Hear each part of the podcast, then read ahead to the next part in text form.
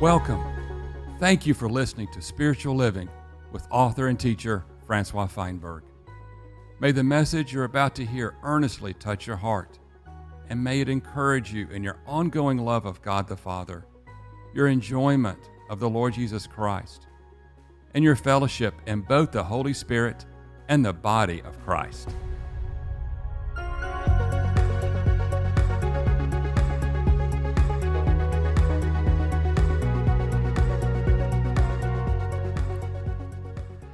I have had the privilege of working with Christian men and women from around the world now for quite some time. And I have noticed, and if I can just be general, that there is hardly a vision of the transformative work of the image of God in a person who came to faith in Jesus Christ. I've noticed that people meet Jesus, they confess Jesus, they have a Jesus encounter, but then after that, it's as though interaction with Jesus and transformation into the image of Jesus stops. Perhaps it's not even taught, it's not even noticed within the New Testament. And so, as Christians, we run off into all of the untold myriad of rabbit trails out there. I find it so interesting that the very man who saved us, the man whom we say is our Messiah, it's as though we have no interest in his nature, in his character, in his image. It's as though he is only a ticket to the afterlife, but in this life, we have no eyes for him, no heart for him, no passion for him. I've been around Christians and I notice that their heart does not speak lovingly and worshipfully and devotedly and honorably, tenderly towards the Messiah, Jesus the Christ. But oh, you want to see passion in Christians? Talk about politics. Talk about the Antichrist. Talk about the new world order. And as Christians, we explode with passion.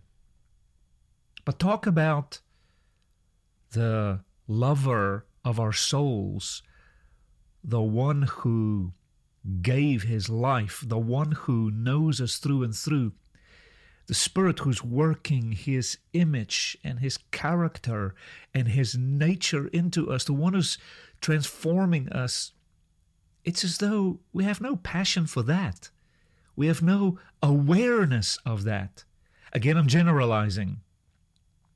Something is very, very wrong with the vision of many of us as the Lord's believers.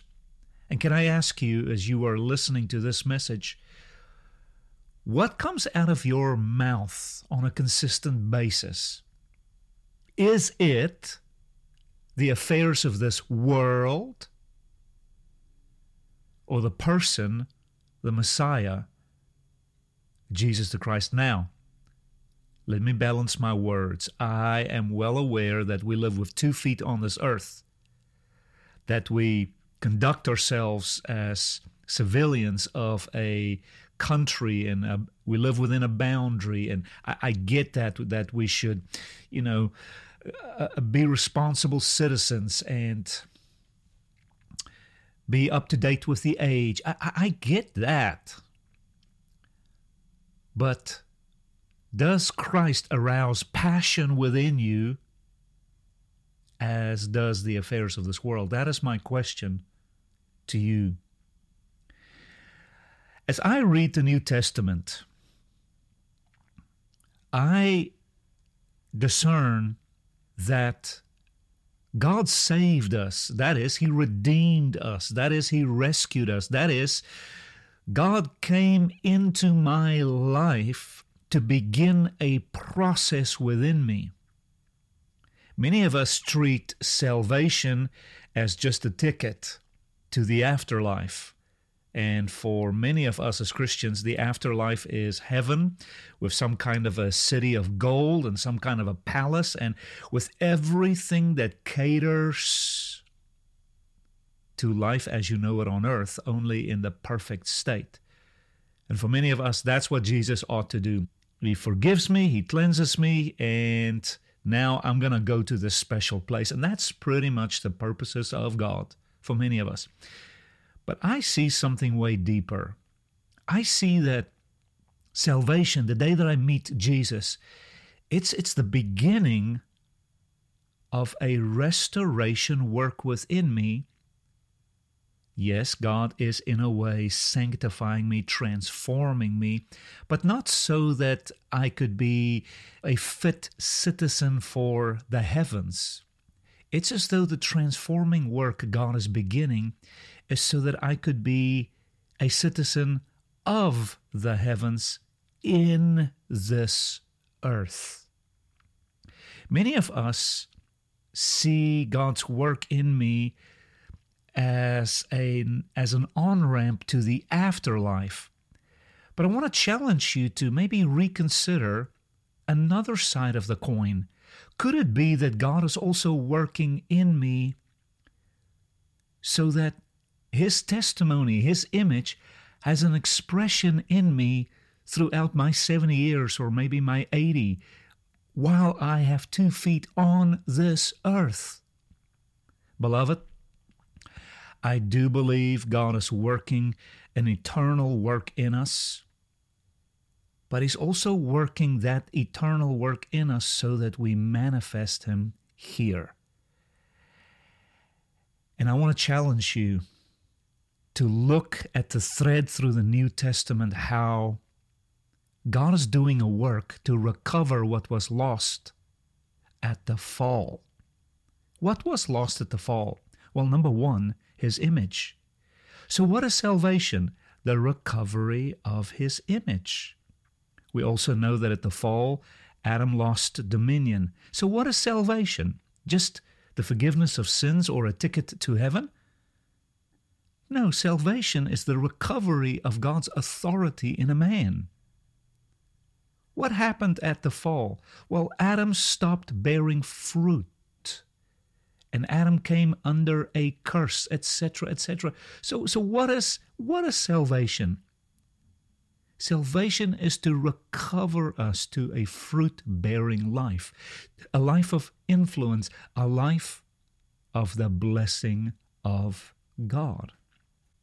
In this session, I want to extrapolate from a few New Testament passages just this single thought that God is recovering his image in you and in me.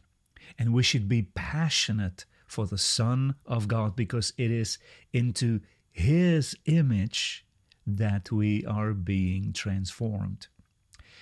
In the session after this, I want to show a very practical process whereby God facilitates this recovery work, this restoration work, this renewal work. But in this session, can I just ask you to listen again at the simple thread that runs through the New Testament? And it's the image of God in the believer, recovered, restored. I pray that you begin to have your heart and your mind calibrated to such a work of God, also, notwithstanding all of the other things God is doing. May your inner man be recalibrated unto the image of Jesus Christ, our wonderful Lord and Savior.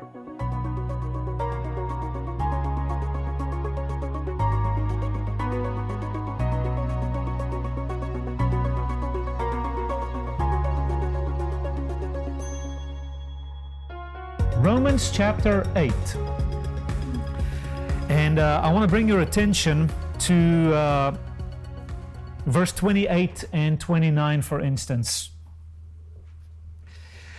We know that all things work together for good for those who love God and for those who are called according to the purposes of God. But I want you to focus on verse 29. Because those whom he foreknew, he also predestinated. Your Bible may say he predestined to be conformed to the image of his Son.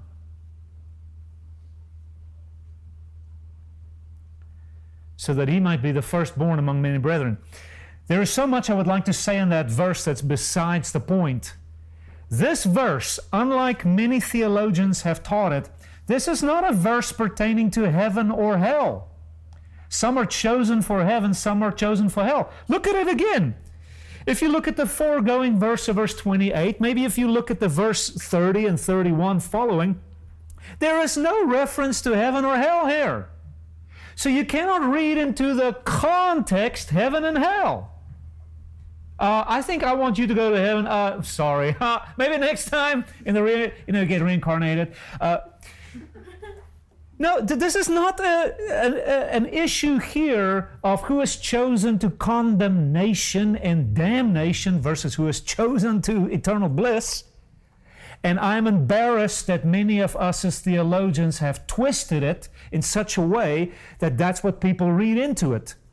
For those of you that are into all of these election situations, um, notably you will find in Ephesians the word election and chosen and predestination. I challenge all of you to find the word heaven and hell in the context. So you would do way better to actually just read what it says in context.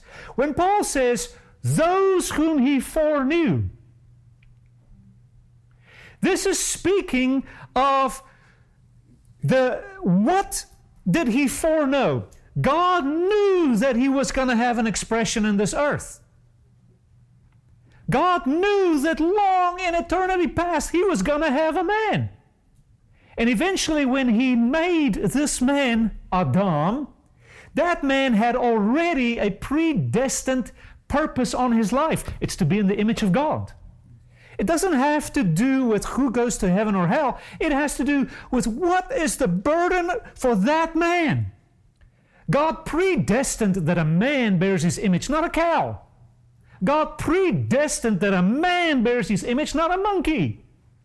So, this verse, Paul is talking in context also here, Romans 8, those who are born of the Spirit and those who walk in the Spirit. And you'll see then, what will the Spirit of God do with you? In chapter 8, he's hovering over you. The, the Spirit is in you. And th- what is he going to do? For most of you, you just want the Spirit to like, like make you shake. Get me some goosebumps. Holy Spirit, make me levitate. Can you do that? That, that's kind of like where the Holy Spirit falls in your life. Oh, woo me, spectacularize me, sensationalize. This chapter, on the heels of a massive theological discussion,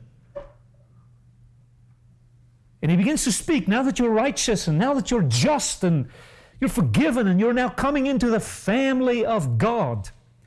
Then he comes here to chapter 8 and he tells you a little bit what the Spirit of God's going to do. And here it is. You're predestined. Unto what? Unto the image of Jesus the Christ. So there you're, you're locked into a gravitational pull that you cannot escape with God. And God's going to work His purposes. What is the working together of His purposes? His image. Everything else is uh, penultimate and ancillary. What is the issue is God is still working his image in man. Go to 2 Corinthians chapter 3. 2 Corinthians chapter 3.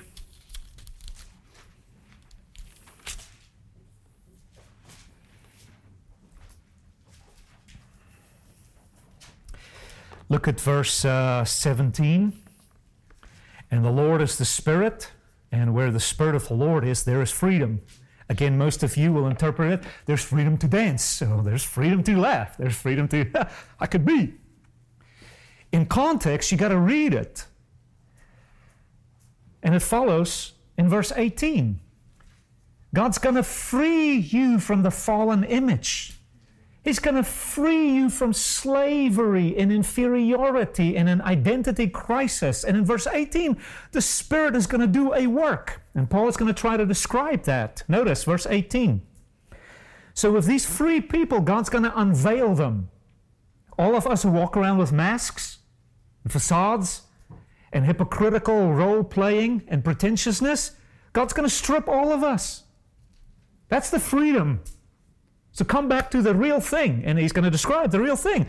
He says God wants to unveil your face so that you can behold him and so that you can reflect the glory of the Lord. Only free people can reflect something of God.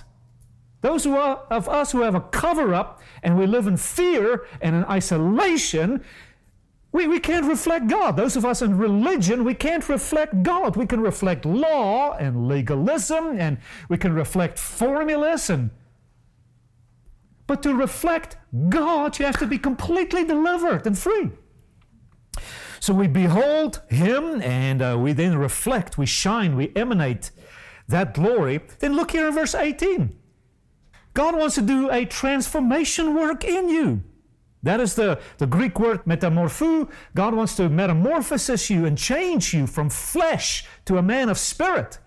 Um, simply say, God wants to make you a godly man, a godly woman. So He wants to do a transformative work in you from glory to glory, from shining to more shining from expressing God to more expressing God, from clarifying God to more clarifying God. Uh, this uh, uh, passage here has the intonation of spiritual growth.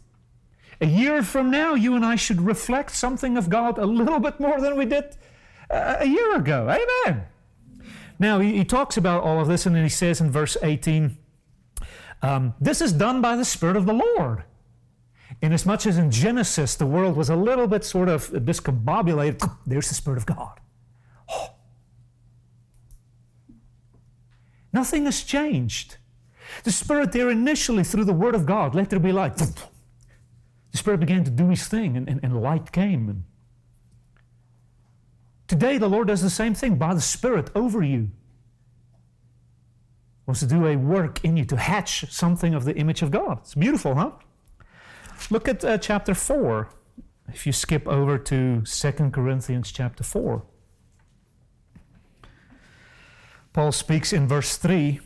He says, And even if our gospel is veiled, it is veiled to those who are perishing. And then in verse 4, he's going to describe the perishing situation of the veiled people. He says, The God of this age is blinding the thoughts of the unbelievers so that the, the shining of the gospel, the illumination, the radiance, the effulgence, old English word, of the gospel, of the glory of Christ. Then he inter- injects this little phrase. He says, Christ, by the way, who is the image of God, might not shine on them. You thought the gospel was the forgiving of your sin. Not according to this verse. The gospel here is the shining of Christ's face on you again.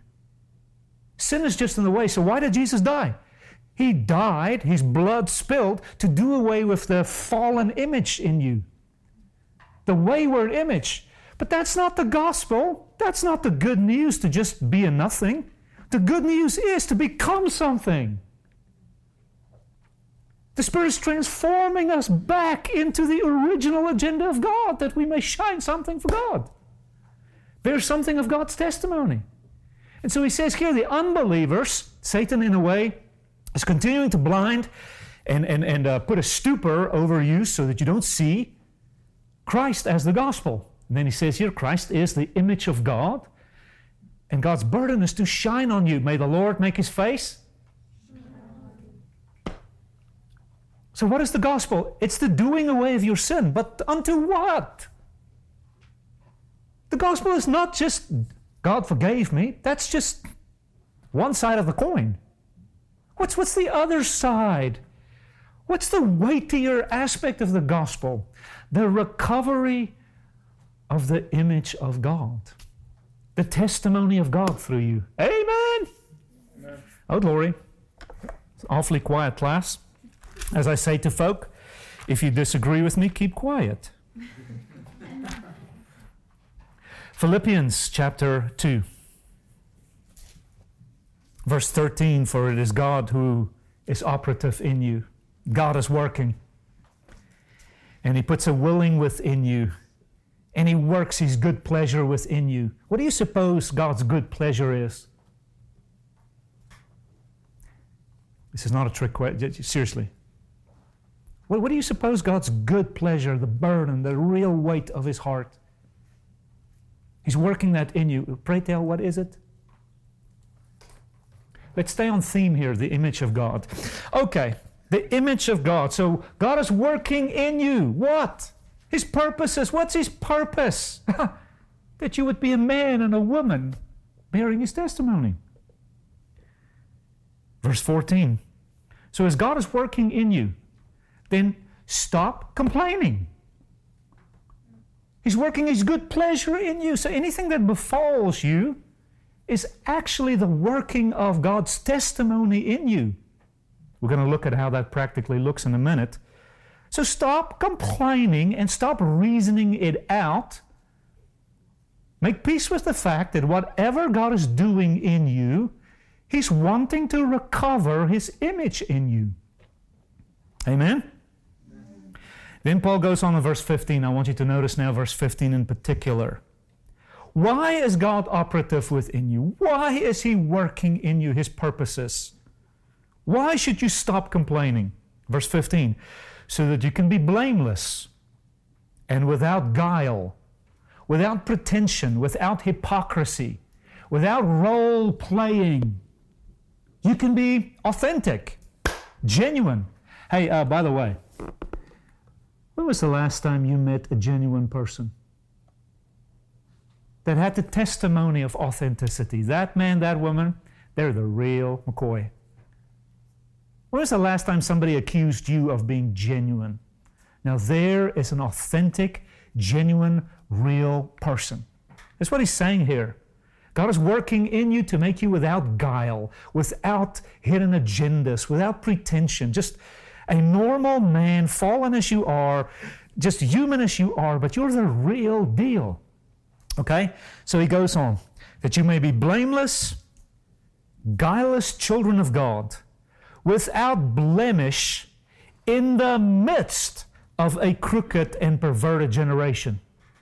Most of you think, oh, God is doing a work in me to separate me from my generation, my culture. No, no, no. Welcome to legacy, but this ain't the Christian life, by the way. Seriously, this is not the, this is the classroom. The Christian life is out there. And God wants to go put you in the midst of that perversion. And in the midst of that crooked, deceptive, hypocritical world out there, so broken and derailed from the purposes of God, He needs a man and a woman there. God don't need you here. He's got me. Thank you. He needs you at the school. and wherever you do your thing. That's where He needs you. If He can gain you, we'll look at that in a minute. So, He wants you to be in the midst of that crooked and perverse generation among whom you will shine as lights. My Bible says, among whom you will be a luminary. Purposes of God. Somebody that can shine for God when all hell breaks loose. Right there in the midst of Babylon, that decadent, idolatrous, perverse, godless society, he has his Ezekiel, he has his Daniel, he has the uh, uh, Hananiah, Azariah, Mishael. He has his man, he has his woman. Thank you, Lord. Unto what end? So that they can shine something of God. Yeah? Yeah? Let's wrap this up with Colossians. I'm just making a case for God is still doing the same thing. He is still making a man and a woman in his image. In Colossians, there are other verses also, but let's just wrap it up here um, in chapter 3. Let's just start at verse 5, but my emphasis is actually verse 10. Put to death, therefore, in your body, in your members, um, that's on the earth, put away fornication, uncleanness, uh, misguided passions, and evil desires, and greediness, and all of our idolatries. Put all that away. Um, verse 7 You walked in these things at one time. Verse 8 But now put away these things. Be done with this stuff wrath, anger, malicious, malice, malintent, blasphemy. Put away foul, abusive language and that type of stuff. Verse 9 Stop lying to one another. Why? Because you've put off, you, you separated from this. That's the false image. Look at verse 10. You may think Christianity, you may think the gospel, you may think life in God is just a putting off, doing away with, and I think that's how Christianity has been treated. Stop this, stop that, do away with this, don't do, don't go, don't touch, don't. I get that. Paul even say, put away, separate from this, walk away.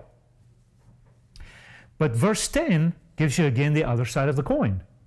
Inasmuch as you separate and put this off and put this on. So he says, put on the new man. What do you think that is a hint to? When he says, put on the new man. That is a clear, unmistakable hint to the new Adam, which was Christ, by the way.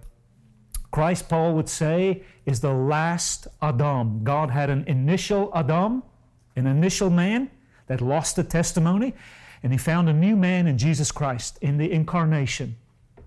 And Paul would also say Adam was the first man God ever created, and then Christ is the second man. God only created two people. And in a way, when God looks upon this realm, he sees you in two men the first Adam or the last Adam. And all men are identified in those two people. And those two people bear two testimonies. The men who are just in the first Adam, they bear the testimony of the fall. The men and women who would find themselves in the last Adam, they bear the testimony of recovery, of glory, of the image of God. So Paul says then here, put on this new man. This, this new man actually is just Christ. And he says, This new man is being renewed unto the full knowledge according to the image of him who created him. There's Paul again. God is doing a renewal work in you, a restorative recovery work, a growing work. What is He growing in you? The image of God. Amen.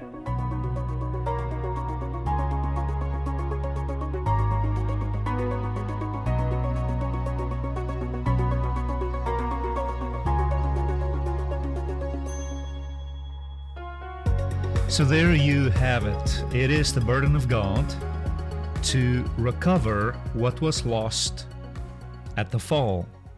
And that is, number one, first and foremost, His beautiful image. Now, when we say God wants to restore His image, we dare not say that you become God. God is not flesh God is not bone, God is spirit. The New Testament clearly teaches that. But what happens through your flesh and bone, through your intellect, through your creativity, through your compassion, through your personality, is that all the many faceted dimensions of God's beauty is displayed through your speaking, through your compassion, through your service. It's as though, and hear me in this metaphor, your body is an avatar. where God's Spirit uses the physical and practical body in which you live for His economy. It's as though your body is a temple for God to express Himself. You're the tent, He is the glory, He is the weight, He is the radiance. I dare not say that when God wants to use you to reflect Him, that it nullifies your will. You still have to choose to partner with God. It's not as though God just usurps and violates your body and your intellect and, and, and your humanity for his purposes, and you become some kind of a robotic figure that have no say in the matter. No, you stay you. You stay human. But God infuses divinity into your humanity. So you continue to eat, you continue to drink, you continue to live the human life, but through you, something from another realm is discerned and touched and appreciated. To begin this process of the recovery of the image of God, I know it's God's burden, but now back to you. How do you partner with God? I want to give you just a few initial thoughts before our next session, where I will unpack it a little bit more. But number one, if you do not walk with the Holy Spirit, if you're not sensitive and keenly aware of the Holy Spirit's presence in your life and His number one goal in your life to transform you into the image of the Master, Jesus the Christ, if you're not sensitive to the Holy Spirit, this process is going to be frustrated by you. So begin to cultivate and steward a sensitivity to the Holy Spirit. Now, for many of us, the Holy Spirit is just some kind of a heavenly entertainment, some force from God to sensationalize me. I want you to reconsider the role of the Holy Spirit, which is the very breath of Jesus the Christ. The breath of Christ is to bring the life of Christ into you and the mind of Christ and the wisdom of Christ and the very nature and character of Christ. The Holy Spirit is here to dispense the richness of Christ into you. Would you reconsider why you walk with the Holy Spirit? If it's not for a download and a dispensing of the beautiful Christ more and more into you, then why are you walking with the Holy Spirit? What other agenda and motivation do you have for walking with the Holy Spirit? Now, the Holy Spirit does many, many things within us. I admit to that. But first and foremost, He is to dispense Christ into you.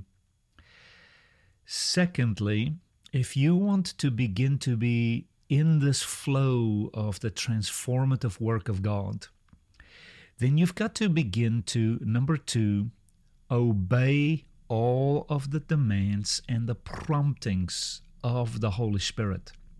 Number one, be keenly aware, discerning, and sensitive to the Holy Spirit. And then number two, begin to live a life of obedience to the Holy Spirit, of, of submission, of gentleness, of a yes, Lord mentality. When you constantly buck against God, and you constantly refute and explain away, and you, you constantly ignore and frustrate and close the door to the promptings of the Holy Spirit, then it's as though you hinder the very agent that is to facilitate the transformative work within you. So, number one, be keenly aware of the Holy Spirit, not the Spirit of the world. But number two, as the Holy Spirit begins to say, Son, daughter, I, want you to do this. I, want you to avoid that. I want you to pray into this. I want you to get up. I want you to stay up. I want you to go reconcile with this brother. I want you to serve here. Give up that. As the Holy Spirit makes these promptings, I dare you to step out in a little bit of risk, a little bit of faith to obey those promptings. Because it's not just God asking things of you, it's not just God, in a way, putting little tests in front of you and see will you fail, will you succeed. Everything that comes into your life by the Holy Spirit that you are aware of, it is towards transformation. So if God teaches you, it's to transform you. If God disciplines you, it's to transform you. If God gives to you, if God takes away from you, if God says go, if God says stop. Those are not commands in and of themselves. They're not the end of God's dealings with you. They are a part of the process to facilitate freedom and the recovery of His image. So there you have it. Initially, two things that you need to consider and maybe pray into. Number one, continue to cultivate awareness of the Spirit's breathing in your life. Shut down the news, shut down the internet, and if get off the internet, beloved, and spend times on walks with God and, and sitting just quietly and gently before God. Say, Holy Spirit, I recognize your presence and, and cultivate. Let the Holy Spirit even teach you how to just cultivate His presence. And then, number two, go out on a limb and dare to obey some of those promptings. Maybe the Spirit will call you to fast.